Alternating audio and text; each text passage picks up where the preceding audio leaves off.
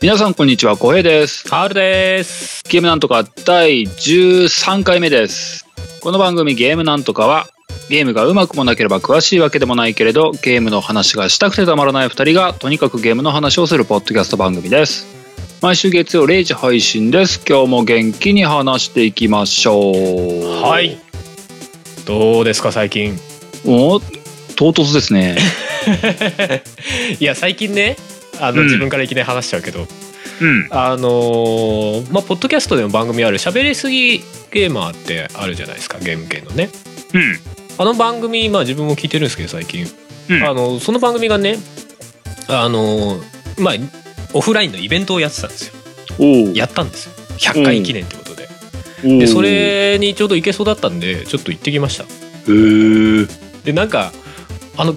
思ったより結構人入る感じのイベントで場所がうんねうんうんどどんぐらいいたのかな3桁ぐらいはいたのかなっていう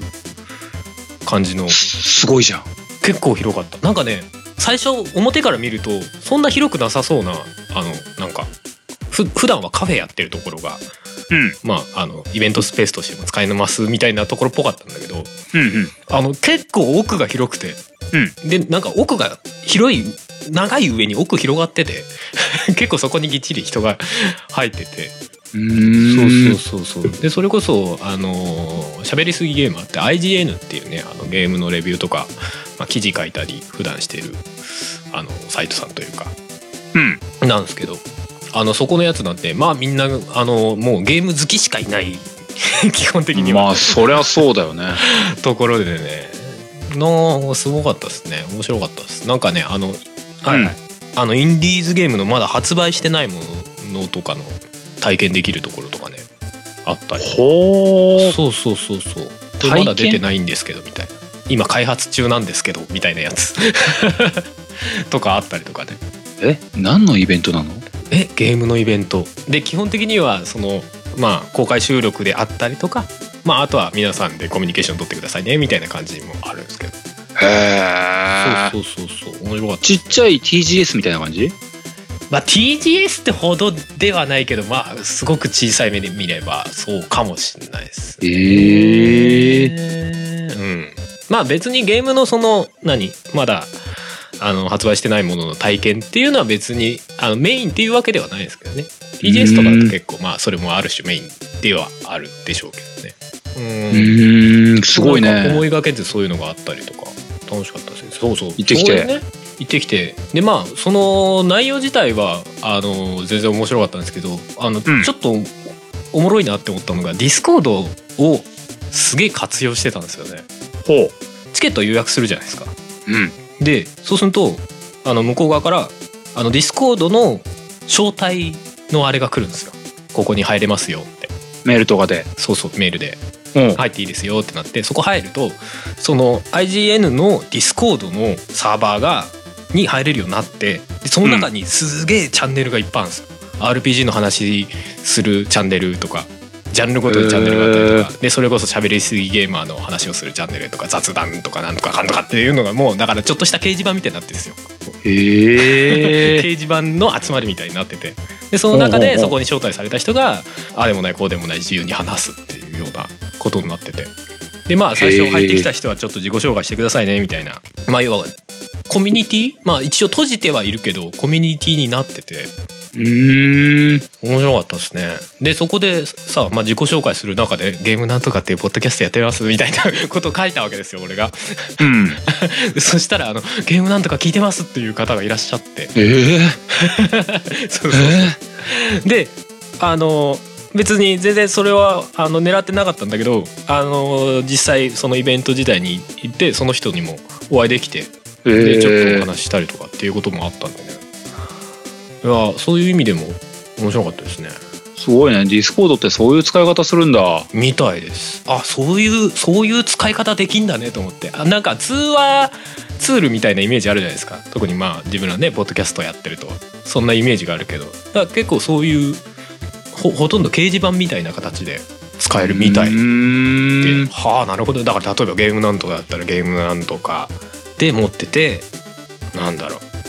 このこのゲームの話とかこのジャンルのゲームの話をする掲示板というかチャンネル、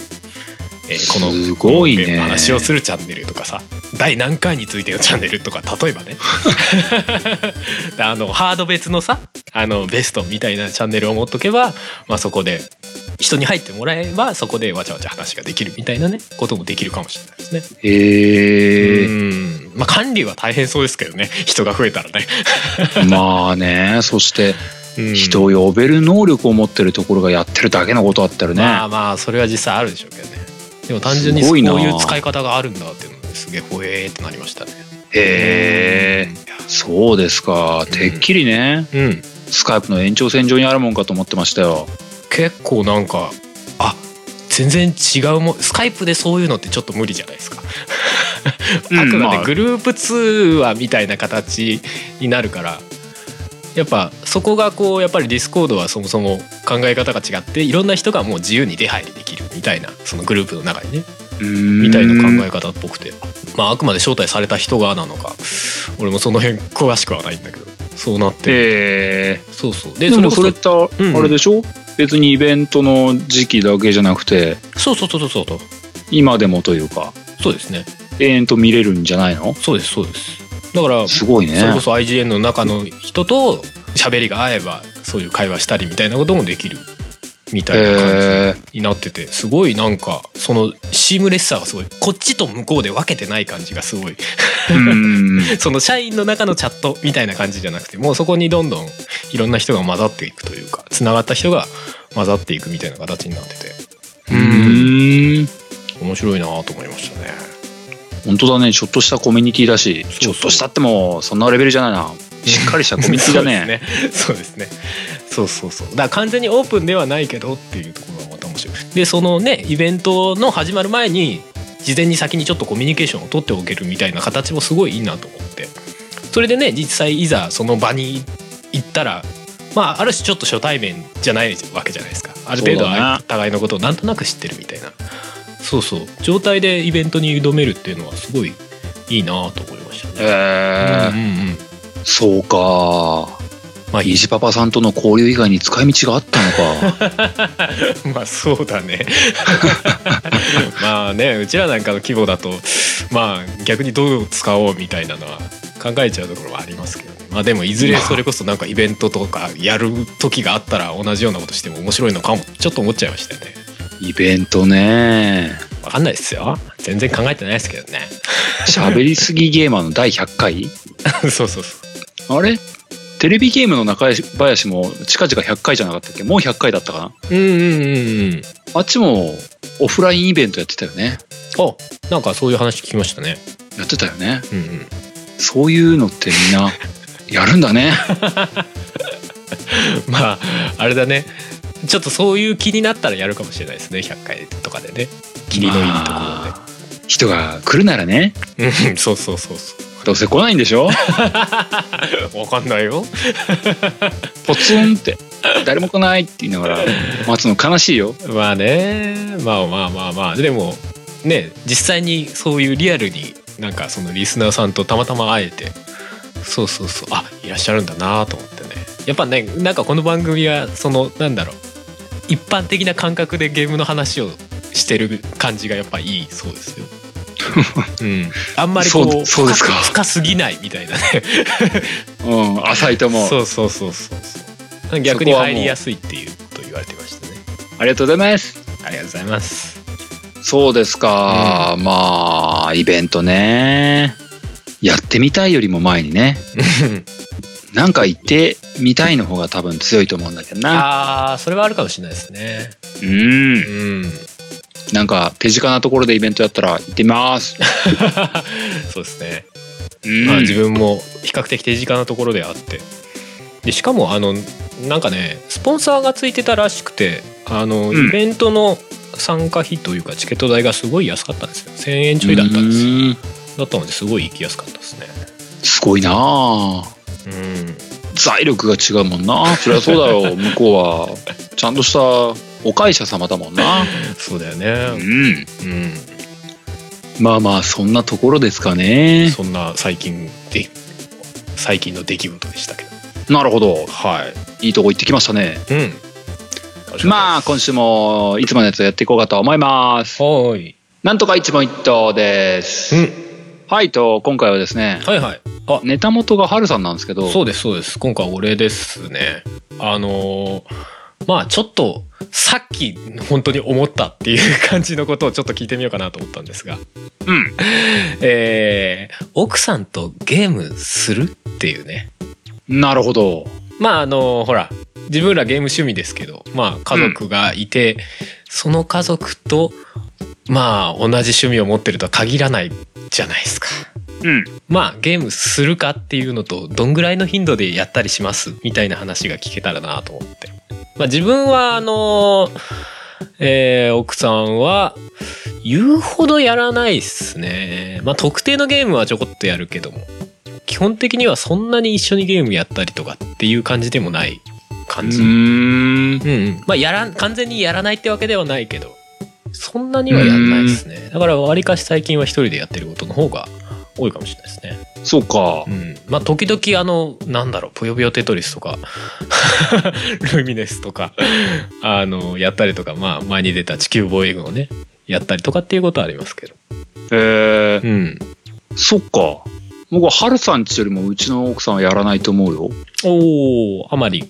うん、むしろ、ハルさんちようやるなっていうイメージで思ってた。比較的うん。えでもなんかこう、ややろうみたいなノリにはならないですかやってもスマホゲーぐらいだね。ああ。え、スマホゲーって何やります逆に。嫁さん今でも、今でもや、やってるというのもかろうじてだけど、パズドラはやってるね。ああ、そっか、パズドラとかって一緒にできたりとかするんですかそうそう。へえ。まあ、そんなに頻度多くはやらないけどね。うんうん。月に一回やればいい方。なんか協力してクエストを進んでいくみたいな。そうそうそう。へえ。それ、まあ、それがまあ、累計回数としては多いんだろうけどう、ん。嫁さんで言うともうやってないけど、ポケモン GO とか、うんうんうんあとあの動物の森のスマホ版のやつとか、うん。はいはいはいはい。あれを、あれはまあ協力っていうか、まあ話題としてどっちもやってたよねっていうのでたまに喋るっていうぐまあ、らい、ゆるいつながり的な感じですよね。そのぐらいの関係性ですよ。うーん、なるほどね。家庭用ゲーム機、その PS4 とか、うん。そういうのはまあやらんね。一緒にはやらんね。コントローラーとかあったりはあるない。あ、ないですね、そもそも。じゃあ、まあまあ、うんそもそも基本的になはいやりようがないみたいなところもあるんですね。まあ、うんそんなやるものもないし、みたいな。ないね。うん仮に Wii の時代でも、うん Wii の時代だったらかろうじてあり得たのかなっていう感じかな。あー、なるほどね。そういう、そういう温度感。うんうん。俺、スマホゲーでやった、一緒にやったので、今ちょっと思い出したのは、テラリアをやったことありますね。うん。あれ、でも割と、ちゃんと、協力プレイでやった記憶があるな。まあ、ちゃんとっていうのはどこまでのことを言うのかわかんないけど。いや、なんか、ハルさんちってさ、うん。嫁さんがうん。ゲームについてうん。一定以上の認識があるよ ね。一定以上とは。もうだって、テラリアって、うん。やらんでしょう。あ、そうでもほら、うんマインクラフトとかさ。あマインクラフトもそうだと思うんだよ。やらんでしょう って思いや、テラリアは完全に俺が iOS 版で買ったんですよ。う。おうおうで、ほら、あのー iOS だったら、まあ、1個買えば、デバイス2つあったら、もうそれで協力プレイできるんじゃないですか。だから、俺が、や、や、やってみないって、 言うみたいな。うん、ほんとすごいないや、マインクラフトとかだと結構ほら、3D グリグリ動かす系だからさ、結構ハードル高いじゃないですか。マインクラフトってね、基本的には横スクロール、あ、マインクラフトじゃねえや、テラリアっていう横スクロールの、ね、サンドボックスなんで、比較的やりやすいかなみたいな。すごいよね。僕、うん僕の勝手なイメージだけどね。僕、テラリアちゃんと遊んだこともないから、ああれなんだけども、勝手なイメージだともう、テラリアってもうゲームゲームしすぎなビジュアルだと思うんだよ。 どういうことすごい、これゲーム好きがやるゲームじゃんっていう。 ビジュアルだよね。そう、そう、そうそうかな、うもっとこう、あの、ラインつむつむみたいな、ああーの、まろやかさが、テラリアにはどうにもない。でも、つむつむは別に協力ゲーじゃないじゃん、あれ。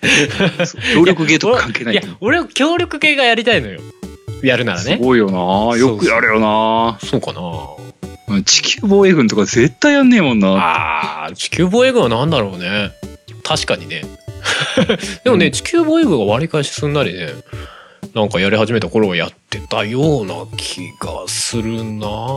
まあそこまでいっちゃったらあとは慣れでね同じほとんどゲームプレイとしては同じだからああじゃあまたやろうかみたいな感じになるけどううんんいやーまあ分かっちゃいたけどうんハルさんちの奥さんはゲーム好きゲーム好きじゃないなゲゲームに理解があるあそうだね女子っていうそうだねそうかその認定をあげようまあでもそれあれだねあのスマホゲーとかとさやっぱりその家庭用のゲーム機うんあのコンシューマーのゲーム機っていうのはやっぱりちょっと最近は違うものとして見られてるのかもしれないですねそういう意味だとスマホゲーならいいけど家庭用のゲーム機やんないわゲームはやんないわみたいなところはあるのかそもうしじゃれないない、ですそねれはそうじゃない、うんなるほどもうなんかハードルがもう階段が56段飛んでるよね えでもさ協力ゲームっていう話になるとさやっぱスマホゲーってあんまりなくないそういっぱいあるよ、そんなことないかうなあるんだあのいっぱいあるんだけどうん、僕みたいなゲーム好きはやりたくないって いうぐらいのどういうことどういうこと僕こういうの別に好きじゃないんだわっていうふうになるっていうのはそこの水準のね 差がねあんすまごいりああんまるりとこうなんか求めてるものじゃねえ協力の仕方だったりするわけだいやあれだよ普通にだってパズドラとかもそうだけども、うんあのスマホのうんアクションゲームとかうんあっても僕はそう逆に僕が偏屈なんでねあのあそうかこのゲームをやるんだったら僕は PS4 やりますわ。まなあるまあまあわかるわかるモンストうん、モンストとか。モンストとかもありましたよね確かねモンストとか、あとし、し白猫黒猫ああはいはい白猫プロジェクトそうそう。はあはあはあありますね。まあああいう確かのにとかあれやるって言われたらモンハンやるってなるわ。いや個人的にだけどね。どうしてもね、そこまでマイルドにされると僕はそんなにやりたいと思わなくなってしまうというか、うん。そうね。まあそこはわかるわ。ポケモン GO とかもね、うん。対戦、対戦協力ポケモン GO って俺さあんまりほほぼやったことないんだけどあん協力要素あるんですかあれうん、あの、レイドバトル的なね。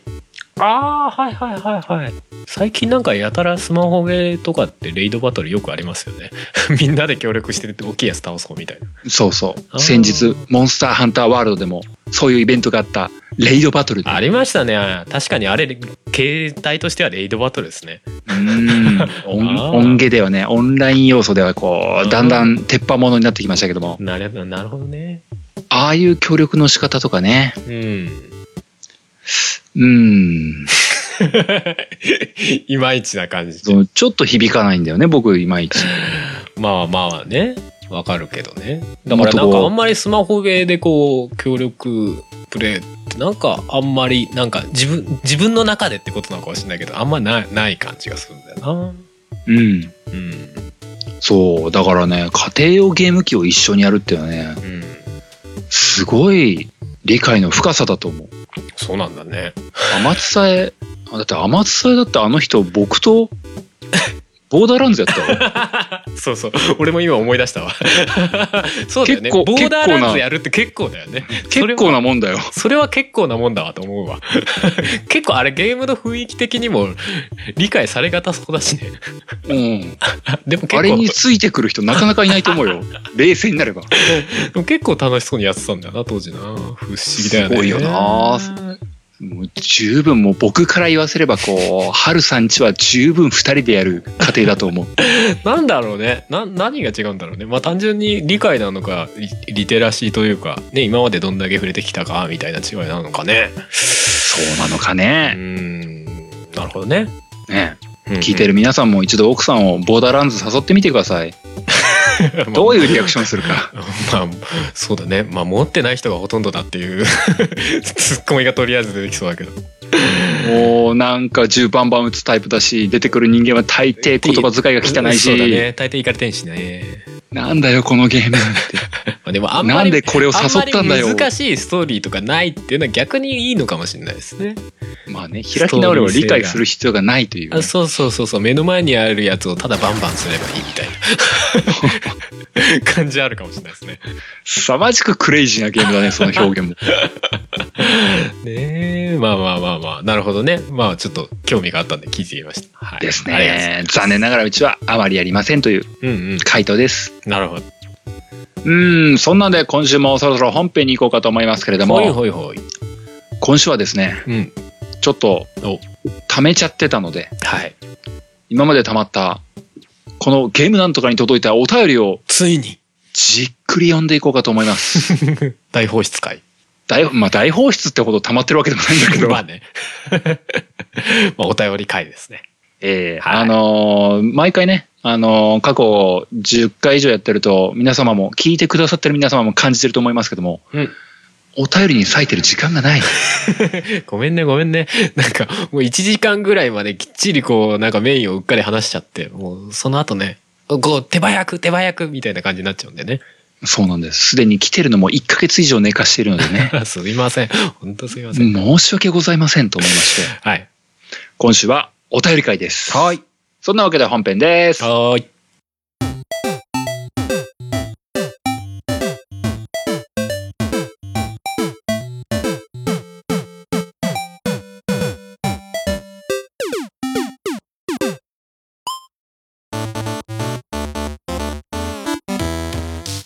はい、本編です。はーいお便り会でございますえー、3月頃からうんえちまちまともらっていたんですよ。えええところがどうだいこの配信ええうん5月ですよまあ消費しつつもらいつつやってたらなんかこうね結構だんだん古くなってしまうというね正直たまに1本読むっていう程度だとなんかあまりにも古くなってしまうので そうですね。あん今ま回はりね、離れ、あの、その回の話から離れすぎちゃってもね、っていうのはやっぱありますんでね。うん、んなのでここ選で今回はじっくり読んでいこうかと思いますはーい。というわけでまあ届いたの古い順に読んでいこうかと思いますけれどもはいはい、ありがとうございます。最初の1本目は G メールにいただいてましたねはい、直面。えー、件名が TCG について、うん本文読んでいきますとどうもこんばんはかなめですはい、かなめさんからです、えー先日はお便り読んでいただきありがとうございますこちらこそありがとうございます。さてお二人はトレーディングカードゲームの経験はありますかほう。私は MTG マジック・ザ・ギャザリングかな、うんうんうん。をかれこれ20年近く遊んでいます昔は近所にあまりプレイしている人が少なくて苦労したものですがこの頃は公式で運営されているオンライン版があっていつでも世界中の人たちと対戦ができて楽しんでいます、うんプレイしたことがある TCG があればその経験をなければ聞いたことのあるタイトルをタイトルとその印象なんかを聞かせてくださいうんうん。またインターネットの普及でゲームが便利になった体験もお願いします追伸ほう最近いくつかのポッドキャストで Discord を活用しているというお話を聞きましたうん収録はもちろんのことサーバーを立ててリスナーとの交流をしている番組もありましたうん。まさにオープニングで話した話ですね。そうだ ねはい。 Discord についての回をリクエストさせてください、うん話題がゲームの範疇を超えるならば早通でも構いません ご一行願います iPhone から送信といった内容でしたはい、ありがとうございます。かなめさん。まあ後半で書いてた Discord のやつは多うんう分んちょこちょこ話していたのもありますし、そうですね。まあ、まあ今日の頭の話とかうんうもんちょうどいい汲み取りというか、うん。うんうん。マッチングをしていたんじゃないかなと勝手に思ってますよ。そうですね逆にそれ以上のことはそんな話せないっていうねそうだね。 そう逆に言うと知らない深ところはあんまり知らない実際今スカイプで話してしみたいな ところはありますけどいやでも面白いものだったなっていう感じはありますね結構割と今日ので伝わったのかなというところもありますけど、そんで本題としてははいはいトレーディングカードゲームですよ。トレーディングカードゲームどうどうですかありますう最近は全然だけども、んうんあのー僕はポケモンカードが一番うーんイメージとしては強いかな。正直自分らの世代だとそこをどうしても思い出しちゃいますよねポケモンカード、世代的にあと遊戯王とかなんだろうけど、そうですねあれでももう一個あったな。えなんかありましたっけなんか、いや、なんかあったぞ。自分だとやっぱりポケモン遊戯王マジック、まあマジックだけじゃないけどね、そそこぐらいしか思い浮かばないかな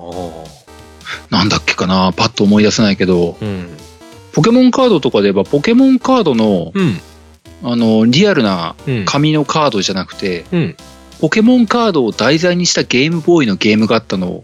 あそ皆様覚えているでしょうかう俺 知らないへーあれ僕すっゲーやったんですよ。あでも結構ありますよねなんか遊戯王とかでもあったしね確か遊戯王、遊戯王とか今スマホアプリにもなってるしね。ああそうだよね、れなんかやったよな。なんかもうちょっと僕やってた気がするんですよ ね。カードゲーム。でもポケモンカードの世代ってほぼ初代の時期ですよね自分らの頃だとねうん。まあどんぐらいシリーズ続いてたのかっていうのは正直把握してないですけどポケモンカードもね、ポケモンカードやったよ。結構学生時代に学生俺小学校の終わりぐらいからかなずっと流行ってましたね僕、弟がいるんで、弟と一緒に対戦とかして遊んでたんですけど、いいなああ のーカードゲームを兄弟でハマるってさ、うん 親からしたらもう悲鳴だよね。なんで いやだってあれ多分すげえ金かかってるよ。そうだよねあれなんだろう何枚入りのさなんとかパックみたいなやつを買うんだよね、なんか300円ぐらいでうん、 5枚か、そんぐらいか入ってて、入ってるやつねで買って当たりだはずああ当たりが入ってるだいいのがなかっただみたいな話だよねうん。うんで、だって家に、うんだって何百枚とあったよ。おおいいね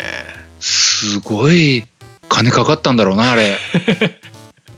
まあそうでしょうねそれこそねいいカード手に入れようなんてさもうトレーディングカードショップとか行ったらもう地獄のような 金かかるもんねああ、そう、その、何普通に300円とかで売られてるやつ以外にうん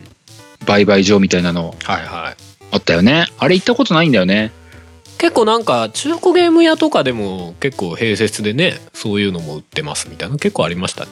そうだな。おもちゃ屋にたまにあったな。そうそうそうそう見たことある。トレーディングカードエリアみたいなこうなんうかんガラスケースに入って入って置いてあったりとかね 一枚数千円みたいな ああったなーって俺は全然ね正直ねポケモンのカードもねやったことないんですようん。あのー小学校時代に流行ってておう。でなんか、あのーみんなプレイしてんだけど俺は物持ってなかったからあのちょこちょこねいらないカードもらってたりはしてたんです何そのでホネストパタもらーっンて。そうそうそうそうホネストさんもなんかそういう話聞いたんだけどもらってで何属性のさエネルギーカードみたいななんかあったじゃないですかああ、あるあるある。なんかそれを貯めて攻撃するみたいなあのうんうんうんルールだった気がするんだけどそうそうそうのカードがないからモンスターのカードはあるんだけどそのそのエネルギーカードみたいなやつがないからプレイできないってなってて意味ねえ。でそれをくれる人は基本的にいないから あプレイできないってカードだけ眺めてああなんかいろんなカードたまったなってニヤニヤするっていうねでななんななるらほどそのカードを何枚かでちょっと強めのカードを1枚とトレードしたりと かねしてましたねあ、そうう。ん、俺のまあ中では確かにそういう遊びになってたね。エネルギーカードは確かにくれな、くれないか。くれなかったですね。そうだな。家に溜まってて困るもんじゃないもんな、あれ。そそうそう。だからあんまりね、ゲームのルールよく分かんなかった。っかそうそう俺にとってはただカードを集めるゲームになってたね。うん。まあ、やっぱりね、でもあれもあの、対戦用のマットとか持ってるのはう、ん。いるんだよね、たまに。はいはい。あのマットとか、あと、コインね。裏表で決めるコイン。うんうんうん。ああいうの持ってる子は、カードも潤沢なんだ。そうね。何枚あんのっていうぐらい持ってたもんね。ああいうの。そう。子供ながらにね、うん。ま財力がものを言う社会っていうのはね、ああったよやっぱこね。う感じるものはあるよね。あったよね。特に小学校ぐらいはそういうとこ出るよね。ブームーブにめっちゃ乗る人と乗らない人みたいな、そういうとこで出てるよね。なんか変な消しゴム買ったりとか、筆箱がイオニ効果だったりとか、そういう人いたよね。あるよね。あとミニ四駆も同じような事情だったんだけど ね。あったななかなかね、やはり子供ながらにね、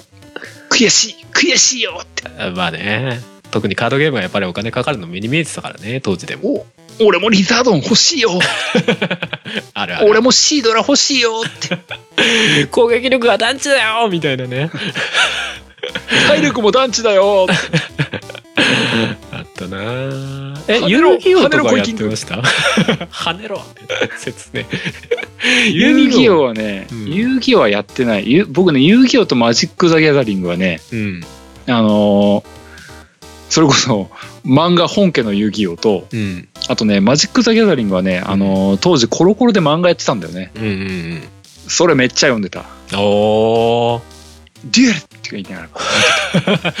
そうねまあまああれもハマってる人はやっぱり結構いますし今でもねまだ続いてますからねあれねすごいですよねねえさすがにポケモンのカードは効かなくなったような気がするけどでもな、なんかね、イメージだとね、ポケモンのカードとかやってた頃ってうね、んあのーその、子供向けのカートレーディングカードゲームが、うんすごい流行った時期だった気がして、そうですね結構乱立してたイメージなんだよね。なんか結構まああったような気がしますよね当時うねん、そうあったような気がするだけで全然思い出せないんだけど、うん、 まあ今はまあもうそれこそスマホの方にその辺が流れてってんだろうなっていう感じはしますけどね。うん、うん。まあねあれもうんある種のガチャだから ねそうそうそうそうそう。ね今ガチャガチャって、うん言うけど完全にもう仕組みはガチャと同じですもんね。数百円で5枚引けるっていう完全に一緒だ よ完全に一緒だなんなら確率とかわかんない分向こうの方がもしかしたら悪いかもしれないうんなんならもう魔法石の無料配布がない時点でこう向こうのが そうそう過去の方が悪質だぜ金は普通にかかるよねみたいな まあそうそういう時代だったとしか言いようがないんだけど、まあそうだね今は逆に無料でもらえちゃうのもそれはそれでどうみたいなとかまあでも昔むそっちは物がちゃんとねあるからねまカードあとしてのね物体としてのカードがあるからまあまあそこの違いなのかなっていう気もする けどまあそれが真面目に比いい悪い較はする気も大きいけ どなベストとしてねそうだななるほどね俺マジックはね知り合いがやっててうんで一回教えてもらいながらこうなんかこうデッキを組んでもらってうんなんかねプレイしたことあったんだけどやっぱね自分が持ってないとね一瞬で忘れるなんかいろいろあったなエンチャントがどうのとかさなんかこうカードを横向きにするとどうのみたいななんかいろいろああったなぐらいしか覚えてない。そうそうまあそうだよねあれってさまあ別にカードゲームだからってわけじゃないかもしれないけど、うんあのーまあなんだ当時そのカード一覧とかを入手する経路もないじゃないじゃないうんうんうんその何き極論向こうの持ち札とかうんうん自分の持ち札とかもうんうん全てを把握してるわけではない気がするんだよねあのゲームをしてた頃ってそうっすね。 なんか自分の頭の中でこれとこれのあの組み合わせでなんか強いかもっていうそのなんか23種類のパターンしか戦略がないみたいな確実に勝てるルートは特に見当たらないっていうか、ああまあそういうバランスはありましたよね。うんうんでしかも新しいカード出てもうんその能力とか覚えきれんというかうんうん一覧を入手する術がないから戦略を練るチャンスがないというかうんうんうんうんやはり何から何まで財力がものを言う時代だったんじゃないかと僕は思ってしまういやまあ実際そうでしまあまあそれは今も変わんないのかもしれないですけどね選択肢をより多く手に入れより多く知っている人間が勝つっていううんうんうんうんうんそれは事実そうでしょうねやっぱ俺りのゼニガメでは勝てない そうねいいカードを持ってていいろんな選択肢を持ってるがゆえっていうことですよねそうそうそうまあまあでもその辺はやっぱり割とそのままね昨今のそのスマホゲーのガチャとかねそういうルールにやっぱり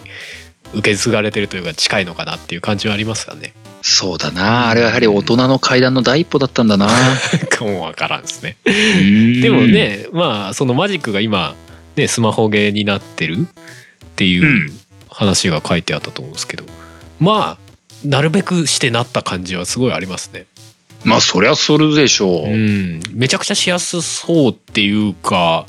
あれだもんねあのスマホゲーのさ割と、まあ、最近はそんな多くなくなってきたかもしれないけど一時期までさとにかくそのガチャで出るものがなぜかカードだったもんねキャラクターのカードとかさ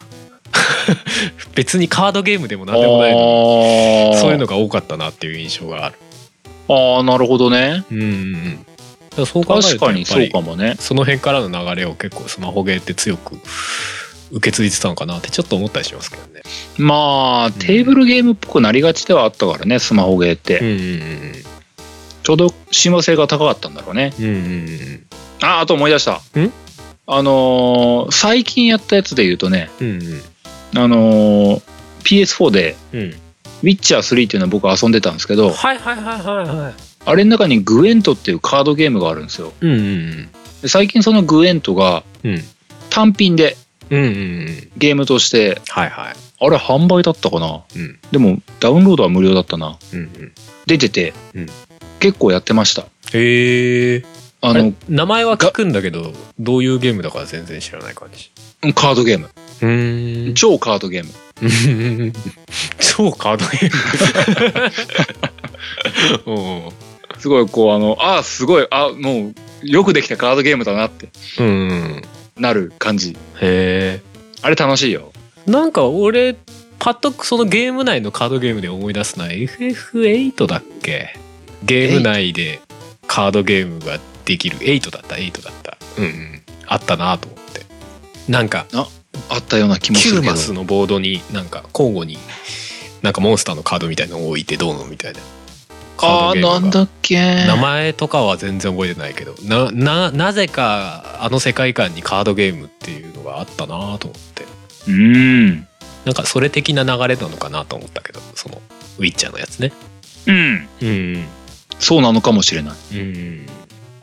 まあ、これから、これからカードゲームやることね。うんあるかな。うーん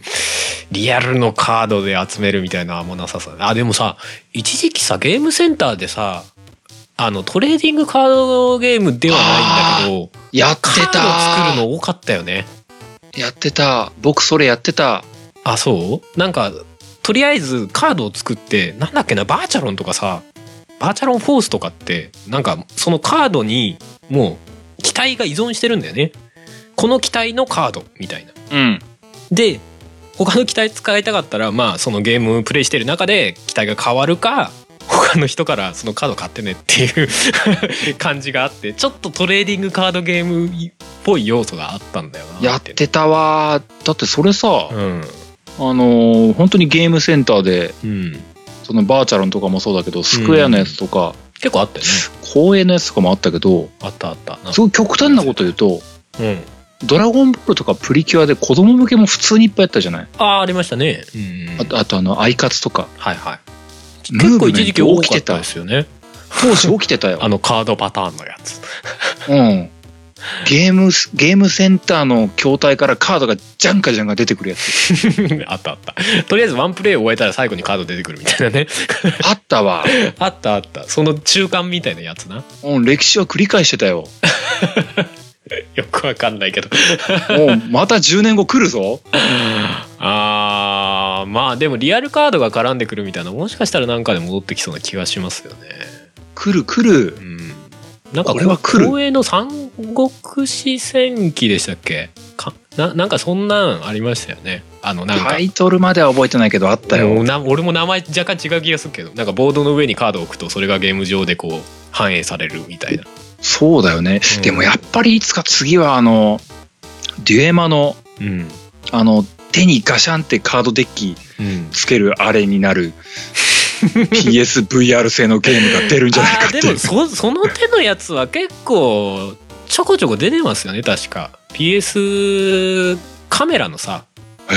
やつを使ってなんかそのボードかなんかの上にカードを置くとそれがゲームの画面上でそのビャインって出てくるみたいなマジでうん、召喚するみたいなのはドあったけドローっどては流行らなかったよいや、えあの遊戯王でもないしね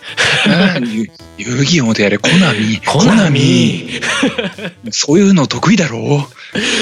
うやってるかもしれないですけどね知らないだけですぐできそうなもんですけどねできそうっていうかやりそうなもんですけどねリアルのね、トレーディングカードをなんかこうなんかのボードの上に乗っけたらそれがゲーム上に反映されてドゥンってなるみたいなうでそうだなデュエルできるみたいなねそうだなわりかしなんかありそうなもんだけどもうその未来は目の前まで来てるもぞ うそんな気はしますね言われてみるとねもうコナミか任天堂が踏み切るだけ だまあ任天堂のあのなんだっけアミーボはそれに近いのかもしれないですけどねうんそうだねうんまあまた一本のお便りで読みすぎました読読みみすすぎぎまましした触れすぎました長くなりすぎました お便り会にして終わんなかったらもう目も当てられないんで ありがとうございます次の歌に行こうかと思います。え2つ目のお便り読ませていただきます、うんえーこちらお便りフォームにいただいておりましてお名前がケリーさんから、ありがとうございますえー40代の男性の方からです、はいタイトルが「プレイ時間ほう」本文を読んでいきますとうんうん「はじめましてケリーと申します」はいどうもいつもお世話になっておりますお、世話になっておりますえー基本はサイレントリスナーをやっております絶対嘘だなんかすげえあのははやつの方とかに名前聞くようなまうんしょっちゅう来てるようあ基本的にはね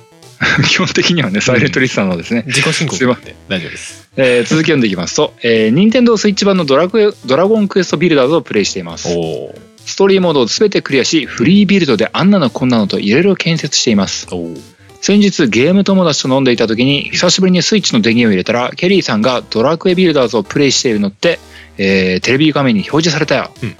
あなた150時間もあのゲームプレイしてるんだねと言われました。うんうんフレンド登録している友達なんで、互いにスイッチを遊んでいるとわかります。うんそれは構わないのですが、驚いたのはプレイ時間です。うん僕は発売1ヶ月しか経っていないゲームをもう150時間もプレイしていたの、とこれに驚きました確確かに仕事をサボってプレイした日もあるしうんあと少しだけとプレイしたら寝るぞと自分に言い聞かせておきながら気がつけばさらに3時間経過していたこともあるのでこんなにプレイしていたとはお二人は最もプレイ時間、えー長時間プレイしたゲームは何ですか僕はおそらくゲームボーイ版のテトリスです今はバーチャルコンソールで購入したものをプレイしていますではおやすみなさいといった内容でしたありがとうございますありがとうございますドラクエビルダーズビルダーズは確かにね、まああの手のねサンドボックス的なゲームはちょっと腹はまり出すと 泥沼になりがちですよね泥沼だよあれは、ああの ーふんぎりがつかないんだよ言ねいながら表現悪すぎかと思ったけど うんなるよねこれを作るためにあれを手に入れなきゃってでこれができたから今度これ作りたいわーってねずっとやり続けちゃう感じありますねそうね、うんでも1ヶ月で150時間は確かにやりすぎだよ結構ですよね1日5時間ぐらい平均でやってるってことうんそうなるよ ねおお30日間だから ね1日5時間だよちょっとどういうどういうことすごいよね24時間しかないのにそのうち5時間をコンスタントに使い続けたっていう結ケ構イさだんねちょちょっとだ大丈夫大丈夫なんだろうけど大丈夫なんだろうけどドラクエビであでも2が出るんでしたっけもう出た出るこれから出るん出じゃるなんいでしたっけね面白そうでしたけどね面白いと思うよあれねえドラクエビルダーズはそうそう。なんか、あの、スケールが変わってるなんか、木の大きさとかが全然変わったみたいな動画をどっかで見ましたけど。あそうなのうんうんうん。なんか前、前、このなんか、ちょっとの身長より大きさあるかなみたいな木が、 なんかなんかもう、もうどんぐらい 10, 10, 10倍か5倍か10倍ぐらいの背の 高さになってて、あ、スケール感が変わったんだ、みたいな。へえうんうんうん。みたいのをたまたま見かけましたけどね。うん。まあお便りの本題としては、うんうん。まあ、長時間遊んでしまうゲームというか、うん、最も長時間したプレイプレイしたゲームは何ですかとうん。これね悩ましいんだ2択あるんだ、あそう俺多分モンハンだわうん、僕も1個はモンハンなんだけど、んもう1個はスカイリムなんだあーそうね僕この番組の中でなちょいちょいスカイリムっていう単語を出してますけどもうんスカイリムは本当にやったんだ まあ何周もしてるって言ってたもんねうんスカイリムはね PS3 で買ってパソコンで買ってうんパソコンでモッド入れてやってたからはあ、はあは多分ね7週ぐらいやってるんだよあ、すげえだからねモンハン超えてるかもしれないんだよねそれは言ってっかもしんないですね俺モンハンはね多分ね PSP の時代にまあまあシリーズ含めになるのかなセカンドの時代だからセカンドからセカンド G まで含めのセーブデータの長さだったのかちょっと分かんないけど一時期ね800ぐらいまでは見た気がするのよね800時間ぐらい800やってるね、うん、で一回セーブデータが全部吹っ飛んだことがあるんで、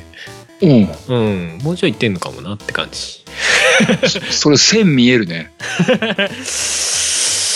たかないやその800って数字も若干今言いながらうん合ってっかなとか思ってっけど、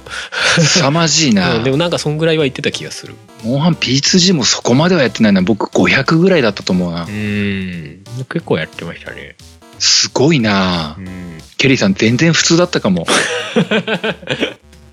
いやでも本当にあれですよねそんくらいじゃないかなめちゃくちゃやり込んだのってでもケリーさんがちょっと大変なのは、うん1ヶ月の間に150時間やってしまったという事実だからね。そうだよねもう1年続けたらもう楽勝で1000時間超えちゃいますからう ん、まあ1年続けたらダメだ よ。それは無理があるけどなまあでもね、僕ね、スカイリムとかうね、んスカイリムなんかね、すごいやってたけどね、うんもうこれやめなきゃって思ってやめたもん。もう他のゲーム行かなきゃみたいなうん、まあそういう感じかな。 うんもうスカイリムから離れられなくなっちゃうって。ダメだって。というまあまあイメージ的にはわかるけど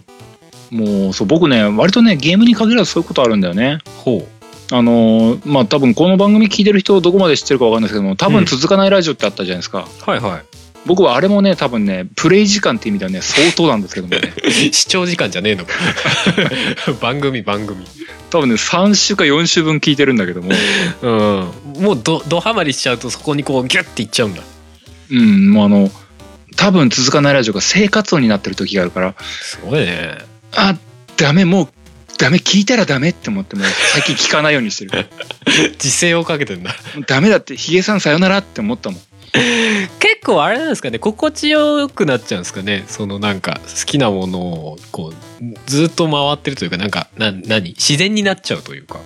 うん自然になっちゃううんどうなんだろうな自分でもよくわからないんだけどうね、んただもうねスカイリムの時はねスカイリムが面白かったらね他のものはもう他のゲーム全然何も面白くないってなるしね多分続かないラジオが面白い時は多分続かないラジオ以外は全部つまんないって思うから、ね、なるほどねダメもうここで僕の時間が止まり続けているってもうダメだスカイリムさようなら多分続かないラジオさようならってしなきゃいけない、すごね極端だねそこに関しうてんは、ちょっとょっ病気だからとへだからケリーさんもほどほどにしてやめるん ですよ。えそうですね2が 出たら2の方やってねみたいなうんあんまそそれあんまり成長してないけどな。ねまあでも新しいものに行くっていうのはまあまあそのなんだ業界全体で見たらいいかもしれないですねそうだねっちの方がどんどん次のゲームやろそうそうそうそうう。うん。あそれそれは間違いなくやるから新しいの出してねみたいな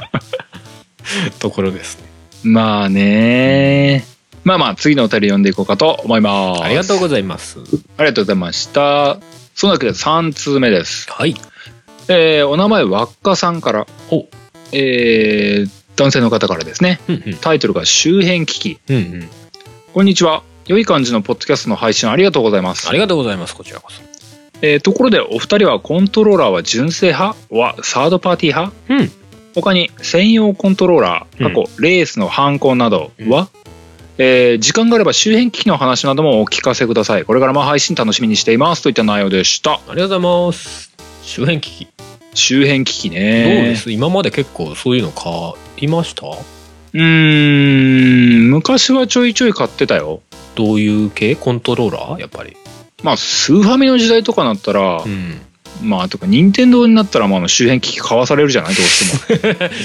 いやまあものによるけどマルチタップとかあれはでも任天堂純正じゃないかマルチタップもそうだし、ん、あのーなんだ任天堂64のとこにうん、なんか拡張メモリーユニットとかはあはあはあは Wii のリモコンのなんとかプラスみたいなあうんうんなんで最初からつけてくれなかったのみえその辺なんをで割よ割と買うんだたいなだって誰か買わなきゃできないとかなんかさ縛り入れてくるじゃああんったあった 任天堂がそういうことするよねえでもコントローラー自体はどうよその辺はまあそれはほら拡張じゃねコントローラー自体は、うんうん純正派とかっていうとこスーファミ時代以来はもう純正かなうんうんうんうんスーファミの頃はあの連射コンとか持ってたよあったねなんかつつまみっていうかスイッチみたいのがあってそれピクピクってやると連射になるみたいなうん、それはあったけど、それ以降は、ほんとプレステ以降かな、特に変わったコントローラーは買ってないと思う。うんうんうんこれはなんかあったかなあのネジコンあ、ネジコンってあったね。あれなん、ネジコン何のメリットがあるんだっけあれ確かナムコかなんかが作ってたやつだと思ったんだけどあれレース用のコントローラーだよね簡単に言うと、あ、そうなんだっうけ、ん、あれね結構ねレース用の、まあ、特殊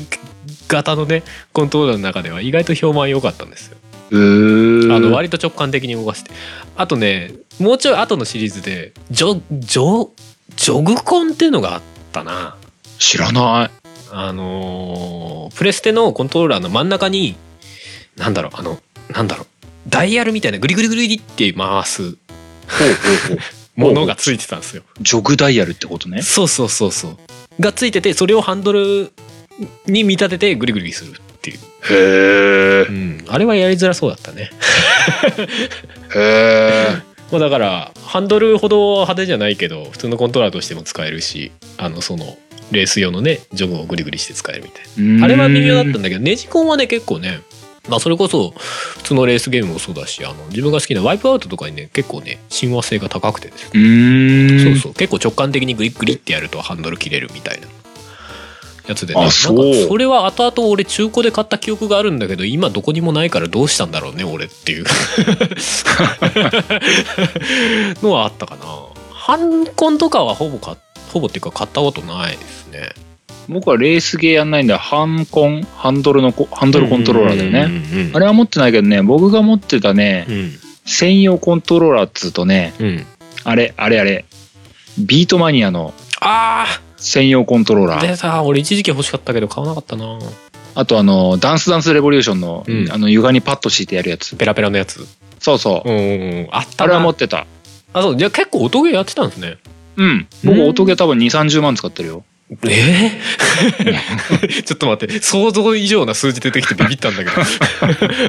あれ意外本当えービーマニーは何さ初代の5件いや、あの7ー、 2で大学出てからだから、えーと、ビートマニア 2DX のね、15とか16とかっていうね、あもう2000結構後です2009年ぐらいのやつ。うんうんおもうもうもうだいぶ後ですねうん。へえたまたまね、うんうん会社の同僚にね、うん音ゲー魔人がいて ね、一緒にやろうやって言われて、おーえー、やってみるって言ったら「何これ楽しい! 」何これお前リアクションおもろすぎかあそうドハマりしたんだそう、ずへえっとゲーセンでやってたからねうんうんでゲーセンであのーコナミのうんあれだよコナミのあ ID を記録する IT カードにはあ、はあはあはあの当時のゲーセンってあの、うんうんプレイ回数とかセーブデータを記録するのになんあ、かそうねカードカ使ーうんドをだ入よれてねねあれに出てたプレイ回数が千何百だったからその時点で10万は使ってるんだよねおおすさまじいあでこれやべえなってなって家庭用買ったみたいなうん家庭は途中にねあまりにも下手でね、ああ練習用 100, 100円持たねえよ俺っておおおお俺練習途する中でダーンって終わっちゃうみたいなそうダーンって練習する家で練習するってあなるほどねそっちが先行で後がゲーセンなわけねそうそうそうへえでまあもうダメやめなきゃダメ私やめなきゃダメって言って先行パーイって捨てた捨てたの捨てた捨てたあでもそこでもやっぱりドハマりしちゃったんだダメってもう音ゲーしかできなくなるってそれはでも結構ダメなの私は FF13 をやらなきゃいけないのって先行パーイってなんだそれだったら俺そのコントローラー欲しかったな いや俺別にそんながっつりやってたわけじゃないけど地味にちょこちょこは音ゲーやってるんで、まあ、別にうまくもなんともないんですけどうんあれでもポップミュージックとかはいかなかったですかあのニデラをビートマニアをやっていた時代に、うんうんポップもやってみようぜって遊ぶレベルでやってたああなるほどねやべえポップむむずいむずいぞって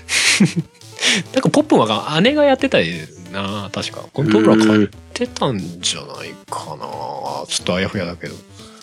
ね音ゲーはね音ゲーは音ゲーで深い沼だよねうんねいや俺深すぎそるんな深いところまで行ったことないけど浅いところでピチャピチャピチャピチャってわあ楽しいって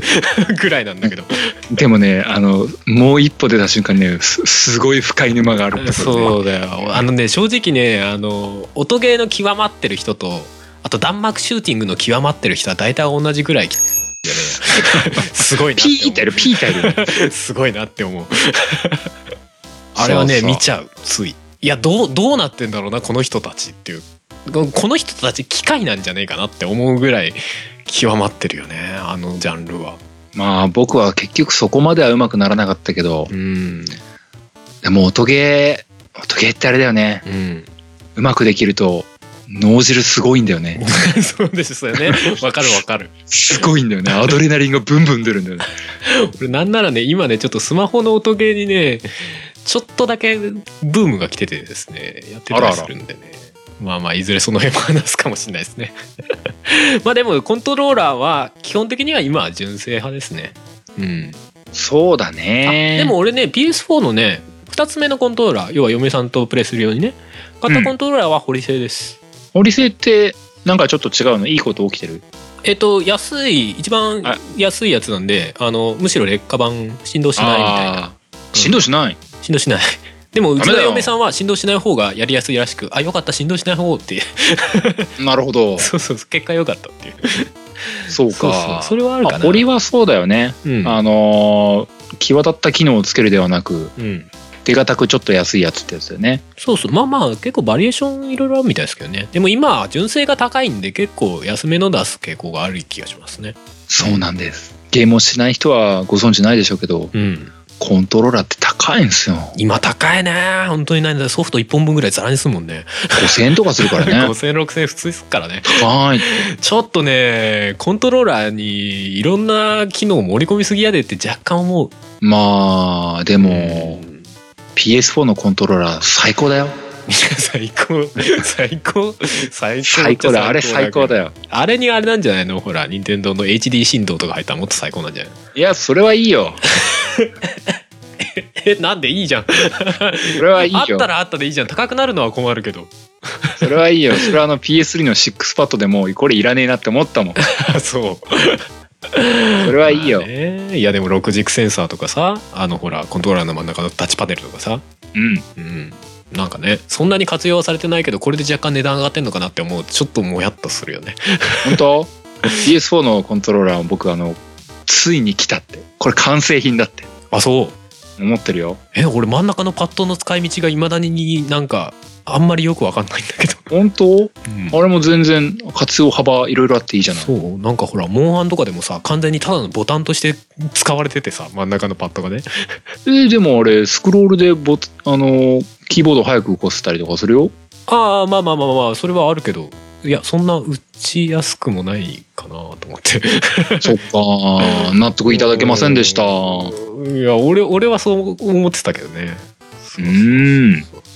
PS4 のコントローラうんー、最高です。 激推し まあでもその辺はねいい感じにその必要ない機能を取ってくれた版を堀が作ってたりとかねいい感じうんなるほのどね値段帯に落としてくれてるっていうのはやっぱりあの辺のを作ってくれてるっていうのはありがたい話だよなとは思いますよね。うーんうんうんうんうん。まあ、お時間もいいとこなんで、最後のお便り、4通目のお便りに入っていこうかと思いますよはーい。えーお便りフォームにいただいておりまして、お名前がポンテさんから、うんえー愛知県の男性の方ですあ。りがとうございます。件名が、えー俺的ベストゲーム。前半回分読んでいきますと、はい、おえさん、はるさん、はじめまして。はじめまして。ポンテと申します、えーいつもポッドキャストを楽しませてもらっています、うん今回の「俺的ベストゲーム」とても面白かったですうんうん。とても懐かしくスーハミの話を2回にわたって語っているのを聞きながら「そうそうそううんうん うん」とうなずきながら聞いていましたどちらかというとハルさんの方が僕の好みに近かったですうん。 FF5 聖剣2スーマリワールドうん F0 メトロイドゼルダは大好きでしたうんうん。 ダダかぶりだねそう ですね。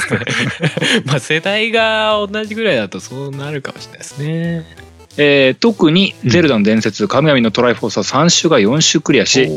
当時学生でお小遣いが少なくゼルダを売って他のゲームを買ったりしましたが、うんまたゼルダがやりたくなり中古ですが買い直しをしうん何週かクリアするのを4回ほど繰り返し Wii が出た時にバーチャルコンソールで買い 3DS のバーチャルコンソールで買い WiiU のバーチャルコンソールで買い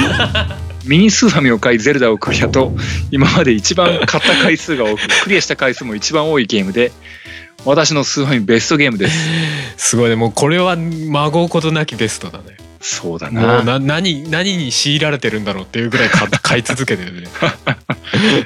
うんえー最近はバーチャルコンソールのよういいにですねダウンロードで昔のゲームが買えたはいりはいはいリメイクリメクリマスターなどうん同じゲームが再発売することも多いですが小江さん春さんは昔やったことあるけれど何かのきっかけがあれば思わず買ってしまうゲームはありますかそれではまた次の配信を楽しみにしておりますといった内容でしたありがとうございますいはいありがとうございますやーゼルダゼルダ4回か5回買ってるってことだようね、んいやでも気持ちはわかるな なんかなあの辺のゲームまあそれこそメトロイドとかもそうかもしれないけどあの今やっても全然いいというかなんだろう今でも通じる小気味良さというかなんか手触り感みたいのはあるなっていうのは思いますね。そうだねまあそれだけね多分当時の思い出としてすごい強いってことだようね、ん、なかなか今のゲームでもあそこまでの手触り感をなかなか超えるゲームってそんなに多くはないみたいなところはありますかね。うんまあ実際ねスーファミのゲームってうん、なんだろうか、あのー重さというか、うん、うんそのプレイ時間とかも含めて、うんあとゲームの手ざ手応え感というかも含めてで、スーファミのゲームってすごくちょうどいいと思うんだよね。 わかるわかる。あのー変に気構えしないでちょっとやってみゃーってやれるっていうレベルで、ん。あー楽しかったーってなるっていう、あの、あるね。その感じその辺の位置づけって結構い今時のインディーズゲームは割とその辺の具合ありますよね。小気味良さね。あーほどほどでそうかもね終わるというか、いい感じの量みたいなね。そうだね。うんうん。受け継いでる感じが。うん、で、なんだろうな、うん何かきっかけがあれば思わず買ってしまうゲーム。これが出たらつい買っちゃうんだよなとか、このバ,、まあ、バーチャルコンソールとかでもね、かリメイクとかで出るとつい買っちゃうんだよなみたいな。うーん意外とうね、ん。ないっていうと違うんだよな。うんうんうん。僕は、あれなんですよ、途中、今日ちょうどよく何度も話してますけども、うんうん。過去を振り返ってしまうと戻れなくなる時があるので、どういうことメタルギアとかいや、あの、スカイリムも、あはい、多分続かないラジオも、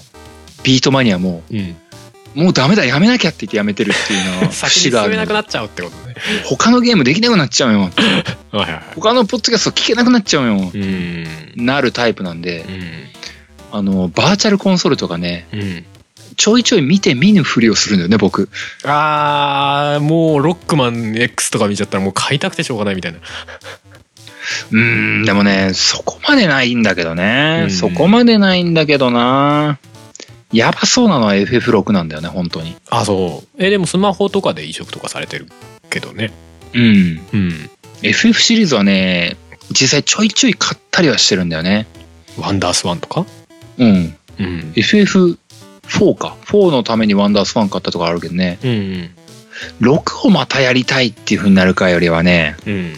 まだやってない FF をやってみようっていう風になるる時がやっぱり起きる。それはちょっとわからなくないですね。俺も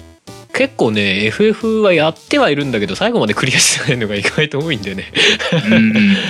それこそ8とか9とか実は最後までやってないみたいなねまあいろいろあってうんなのでねやってみたいなーとは思うんだけどやっぱり RPG 重いなーっていうのがあったりとかそうねうんそうなんだよね。で、僕 FF シリーズ、あと3本ぐらいやってないんだけども、うんうんそれ終わっちゃったら、あと次ドラクエの道が待ってるじゃん ほんとやばいと思って。ドラそうだね小平さんもやり始めたら全部やりそうだね完全にねやばい。楽しいよ、ドラクエ。もうずっとだってまだまだ8本ぐらいやってないのあんなぜみたいなさ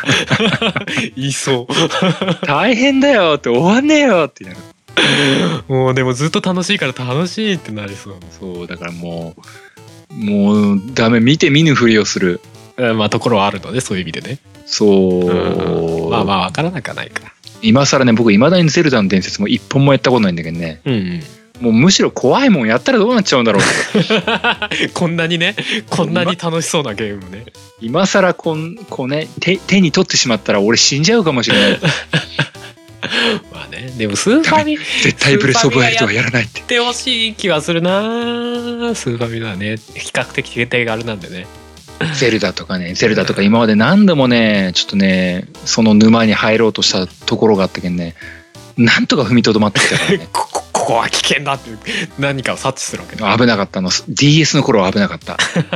あそうか DS でも出あてちたなょうどよくハード持ってるなゼルダってやっぱ面白いんだろうしなそうだね買ってみやめようやめよう危ないなんか 3DS かなんかで移植されてましたっけあなかったかなうんバーチャルコンソールもそれこそあったし、うんうんななんか移植かなんかであったよなと思ってそうそうそう、うんうんうんダメダメ 3D みたいなやつね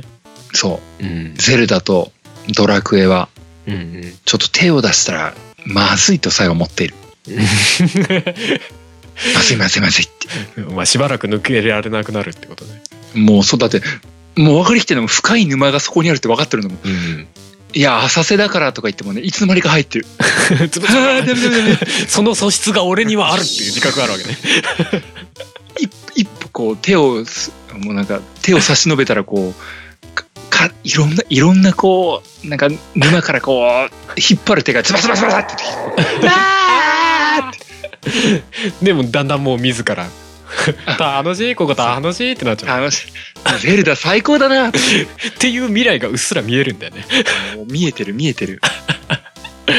おもろいなあ逆手をに出したらあか逆に逆にそこにこう突き落としてみたい感じあるけどねちょっとねどこなるのか。とそうちょいちょいねそのシリーズの途中から参入するってやるんだけどね、やっぱ前作気になっちゃうんだよねああまあそうでしょうね。そしたらもう地獄だってからね え何それ どどのシリーズのことを言ってるんだ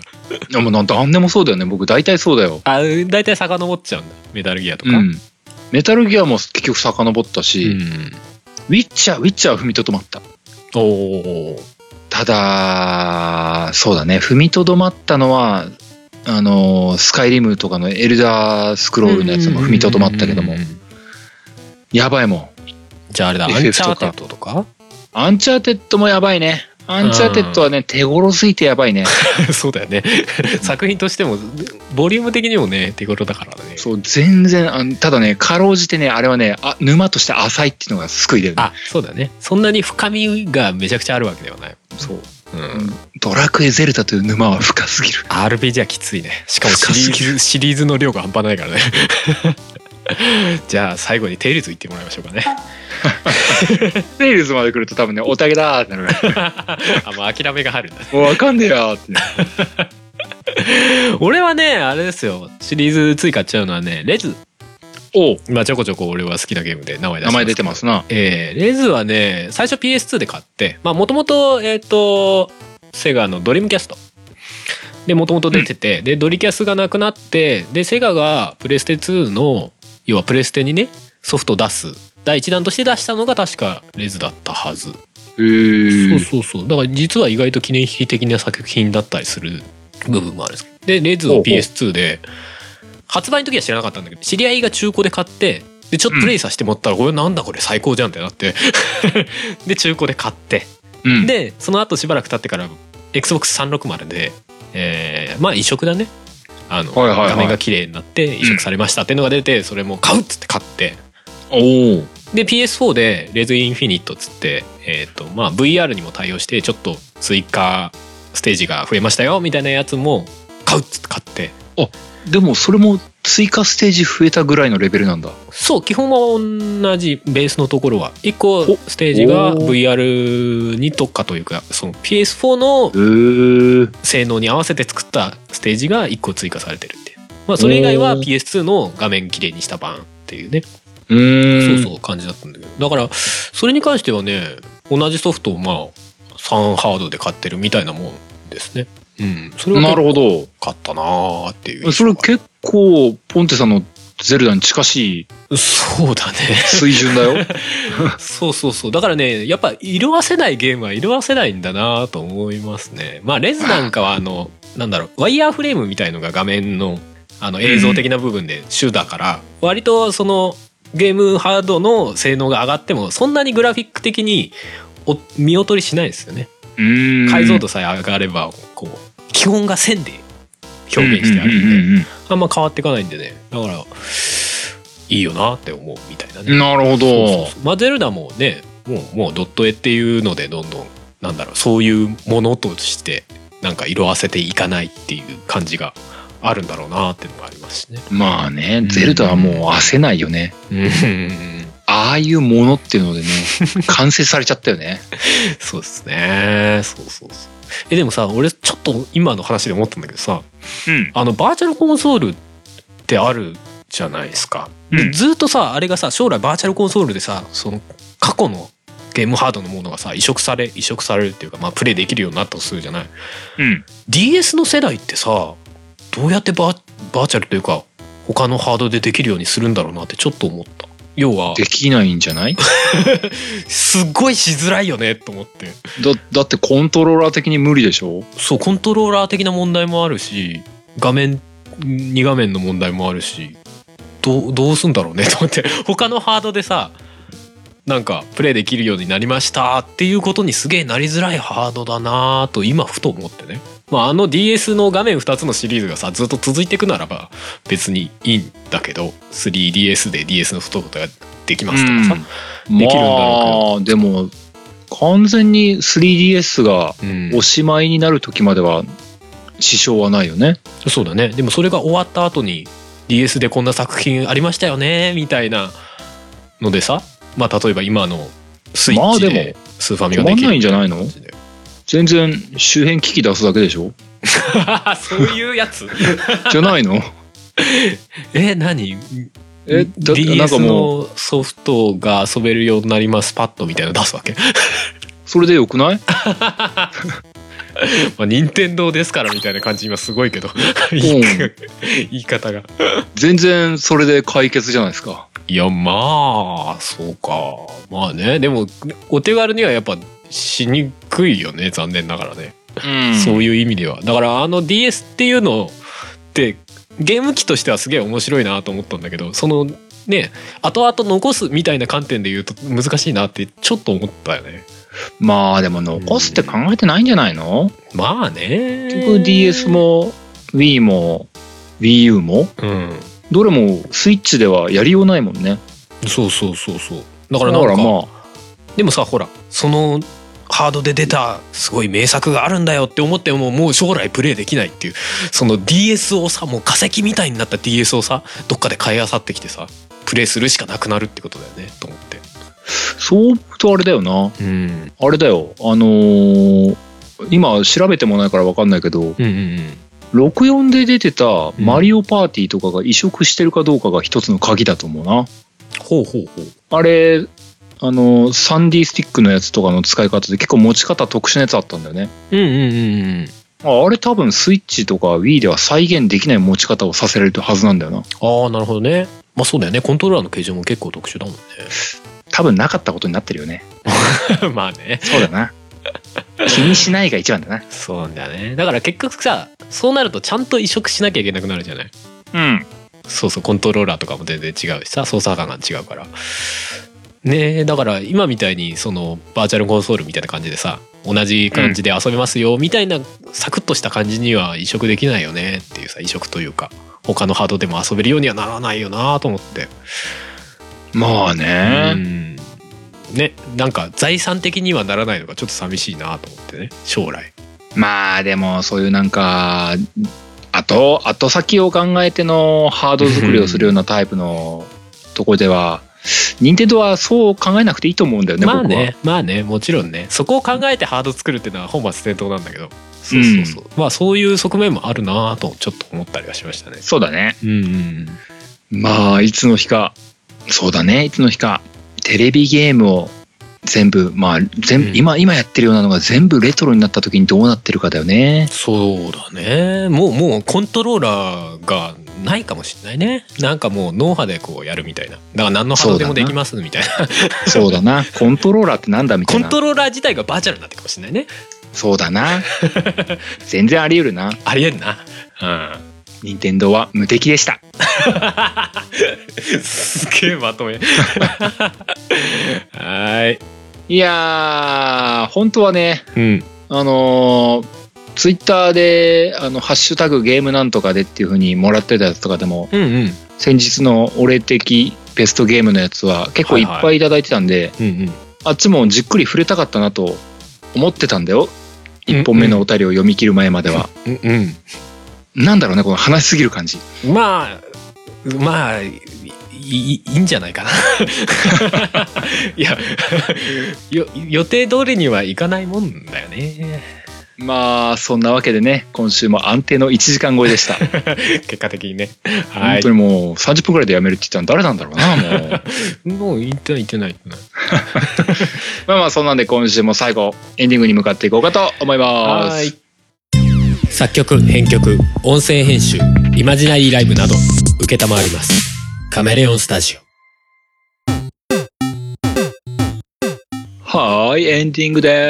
ーす。はいいやー、4本のお便りを じっくり話しましたね。賞味4本で1時間ぐらい話してる気がしますねオープニング抜いても話したね。うん、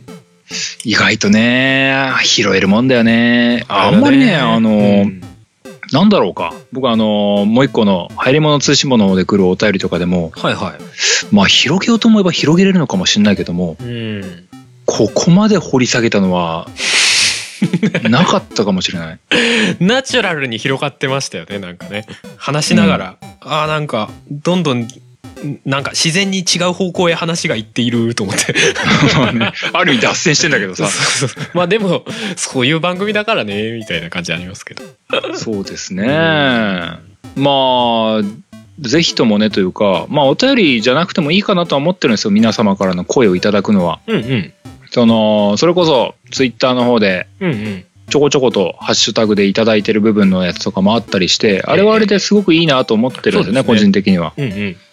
まあそっちの方は僕も気づいた時とかに返事とか書いてたりもするんですけども、うんうんまあああいうつながりはそれはそれでとても可視化されてとてもいいなと思ってます。うんうんうんうん今回みたいにすげえ寝かせた末に話し出すよりは。そうだねいいのかもしれないレスポンスも早いからねそのうんメッセージ送る側としても、まあそういう意味ではいい感じですよねうん、とかって思ったりしますよ。うんうんまあなので、まあ当面のうちは両、両面揃いでというか、そうですねお便りでもお待お待ちしておりますし、うんうんツイッターの方とかでもガンガン書いてもらえればガンガン返事をしていきます。はいそんなわけで、最後にいつものやつ読んでいこうかと思いますよ。はいえーこの番組ゲームなんとかでは皆様からのお便りをま募集しております。お便りは番組ブログのお便りフォームまたはメールにてお送りください。番組ブログはゲームなんとか .com 番組メールアドレスはゲームなんとか .gmail.com です。ゲームなんとかの釣りは GAMENANTOKA です。そんなわけで第10ん2回 ?13 回3回 ?13 回だよね。うんそんなわけで今回はここまでです。それではまた次回お会いしましょう。お相手は小平と、春でしたそれではまた来週。さようなり